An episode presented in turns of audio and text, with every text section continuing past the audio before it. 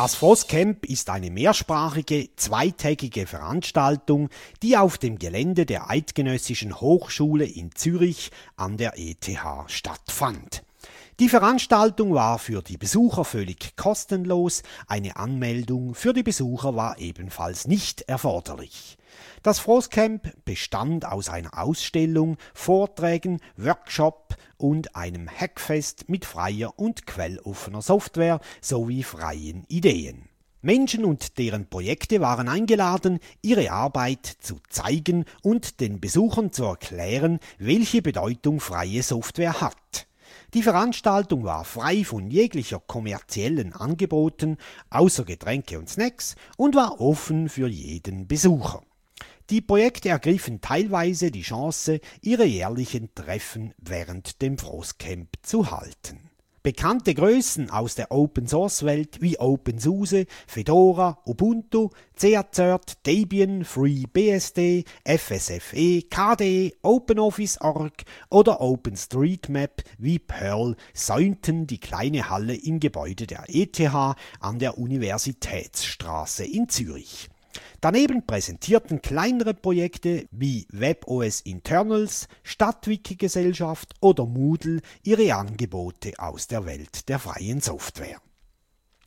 Während den beiden Tagen vom Freitag und Samstag am 17. und 18. September 2010 tröpfelten die Besucher in kleineren Gruppen in die Halle.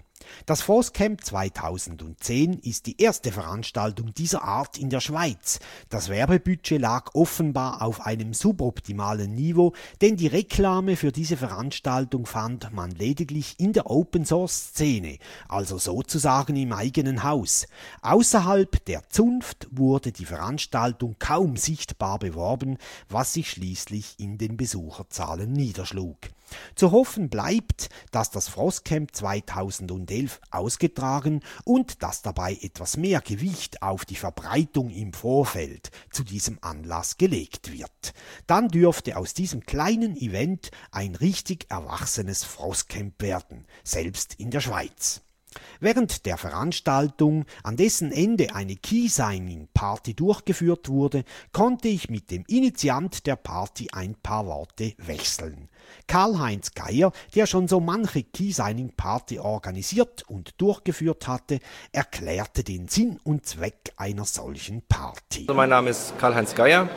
Ähm, ich bin äh, studierter Wirtschaftsinformatiker und beschäftige mich in meiner Freizeit mit Linux. Also ich bin Debianer, Debian Linux, beschäftige mich äh, gerne mit Computerschriftsatz, Tech-LaTeX und bin mehr oder weniger bekannt geworden für die als Ausrichter von Key-Signing-Partys und Veranstaltungen dieser Art. Ich wollte von Karl-Heinz wissen, welche Rolle PGP oder GPG unter Linux spielt und wie man damit eine E-Mail-Nachricht, die einer Postkarte ähnelt, besser vor fremden Zugriff schützen kann. Ja, natürlich hat man ähm, gibt es ähm, das äh, GNU-PG, also dieser GNU Privacy Guard, der eben frei erhältlich ist und der es einfach ermöglicht, E-Mails äh, zu signieren, also damit quasi die Authentizität ähm, zu, festzulegen, zu verschlüsseln.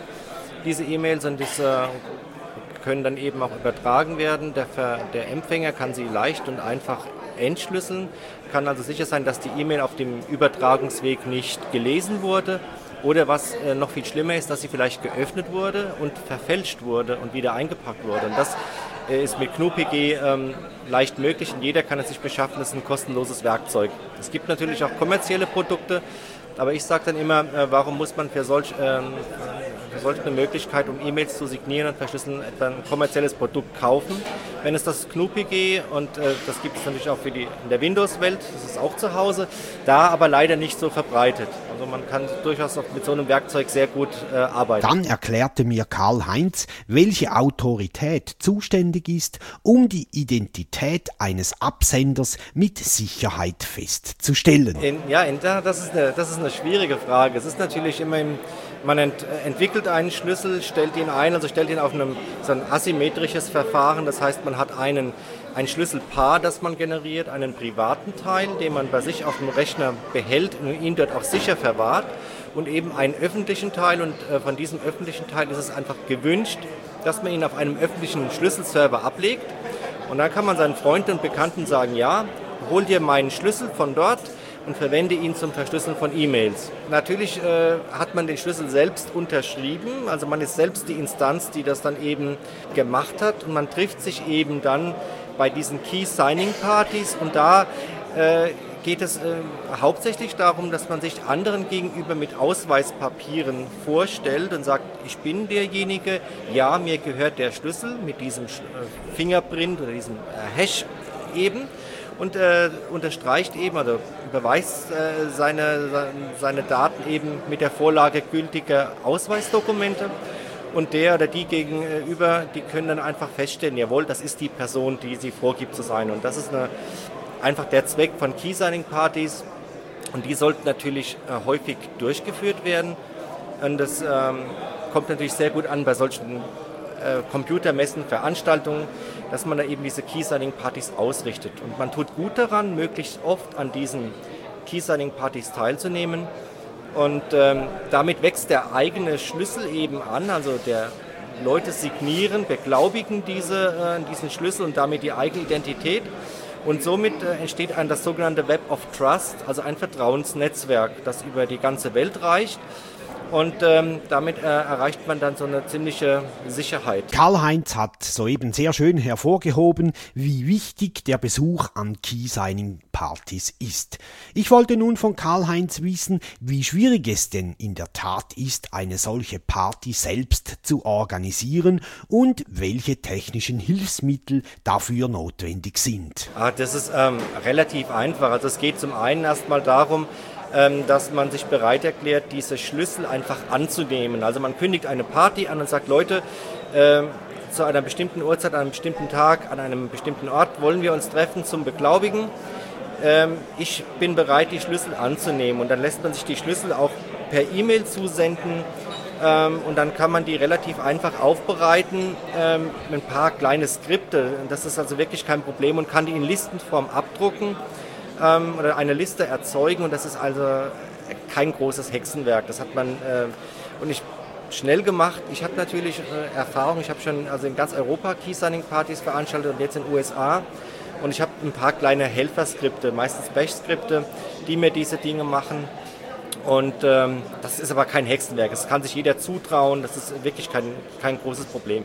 Im einfachsten Fall würde es sogar reichen, wenn man diese Schlüssel sich zusenden lässt die Schlüssel-ID und den Fingerprint eines jeden Schlüssels auf einer Liste einfach ausdruckt, die Schlüssel, äh, diese Liste dann nachher einfach signiert und sie dann verteilt. Und das ist aber alles, was man machen muss. Man hat dann eine Liste und dann äh, sieht man die Schlüsselausgaben, auch den Namen der Person. Man sieht die, die Schlüssel-ID und den Fingerabdruck und das reicht schon aus. Also mehr ist da nicht zu tun. Man braucht also keine Datenbank, um die Schlüssel zu verwalten.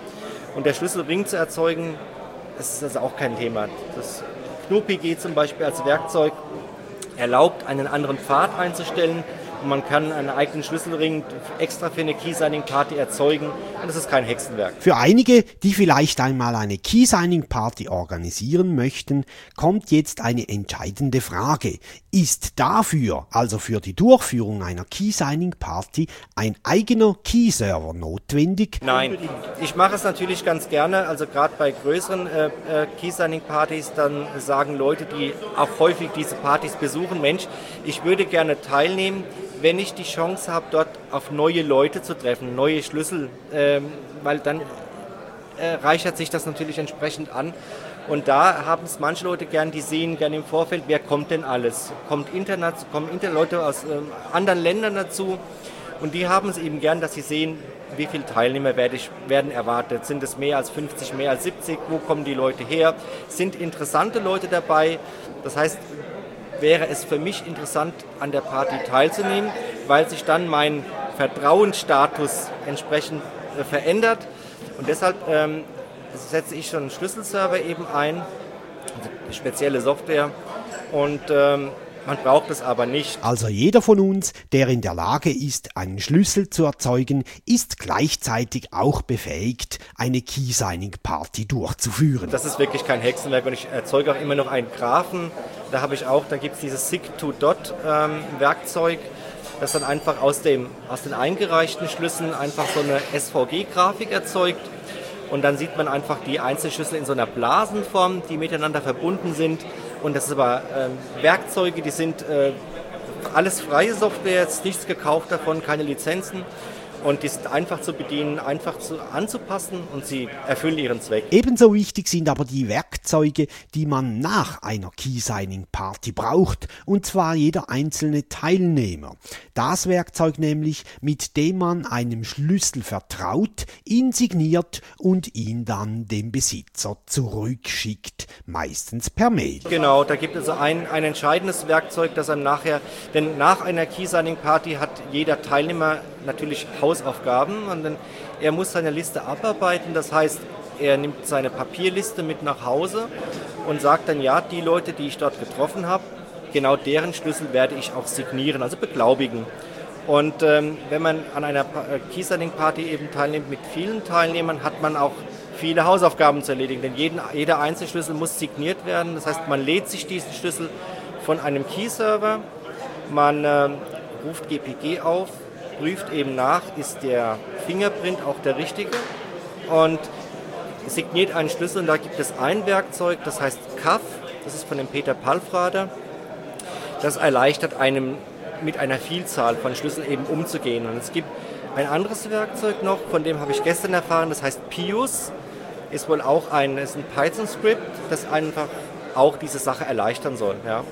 Und man hat etwa, ich sag so eine Stunde Hausaufgaben zu erledigen und man sollte eben nach einer Key-Signing-Party möglichst zügig diese Liste abarbeiten. Also es ist kein Zwang, das innerhalb der nächsten drei, vier Tage zu machen. Aber es gibt leider auch Menschen, die verschlafen diese Hausarbeiten und die brauchen ein Jahr, um diese Schlüssel abzuarbeiten. Und das ist einfach nicht der Sinn einer Party. Also man sollte da schon mit der, mit der Einstellung hingehen, ich möchte ähm, daran teilnehmen, ich möchte das Web of Trust erweitern und meinen Beitrag leisten. Und ich denke, ein jeder Teilnehmer sollte dann einfach auch bemüht sein, das in einer Zeit von 14 Tagen bis vier Wochen seine Hausaufgaben zu erledigen. Das ist nur fair den anderen Teilnehmern gegenüber. Ich möchte halt einfach aufrufen, ähm, die, an die, die Leute draußen, also da keine Angst davor zu haben, denn es gibt auch dieses, diese S-MIME-Verschlüsselung ähm, noch, also diese X0, X509-Zertifikate, die halt auch in der Windows-Welt sehr verbreitet sind. Da hat man mitunter das Problem, dass nicht alle Zertifikate von allen Browsern unterstützt werden. Das GNU-PG oder die PGB-Software, wie es auch in der, in der Windows-Welt zu Hause ist, ist verbreitet, ist einfach einzusetzen und sie bietet also gerade, wenn man ein entsprechendes Schlüsselpaar hat, ich würde mal sagen Schlüssellänge 4096 Bit, hat man ein gutes Werkzeug an der Hand. Leute, setzt es ein, um die E-Mails zu, zu signieren und zu verschlüsseln. Nehmt an Keysigning-Partys teil und wenn ihr welche ausrichten wollt, das ist kein Problem. Ja, Karl-Heinz ist seinem eigenen Aufruf treu geblieben und hat sich spontan bereit erklärt, die noch fehlende Keysigning-Party während der Ubocon von 15. bis 17. Oktober 2010 in Leipzig zu organisieren. An dieser Stelle vielen Dank an Karl-Heinz Geier für dieses Interview und natürlich auch für die spontane Bereitschaft, mitzuhelfen. Ja, und hier noch einmal den Aufruf an unsere Hörer, nutzt die Möglichkeit, mit freier Software eure Mails und andere Übertragungswege zu sichern.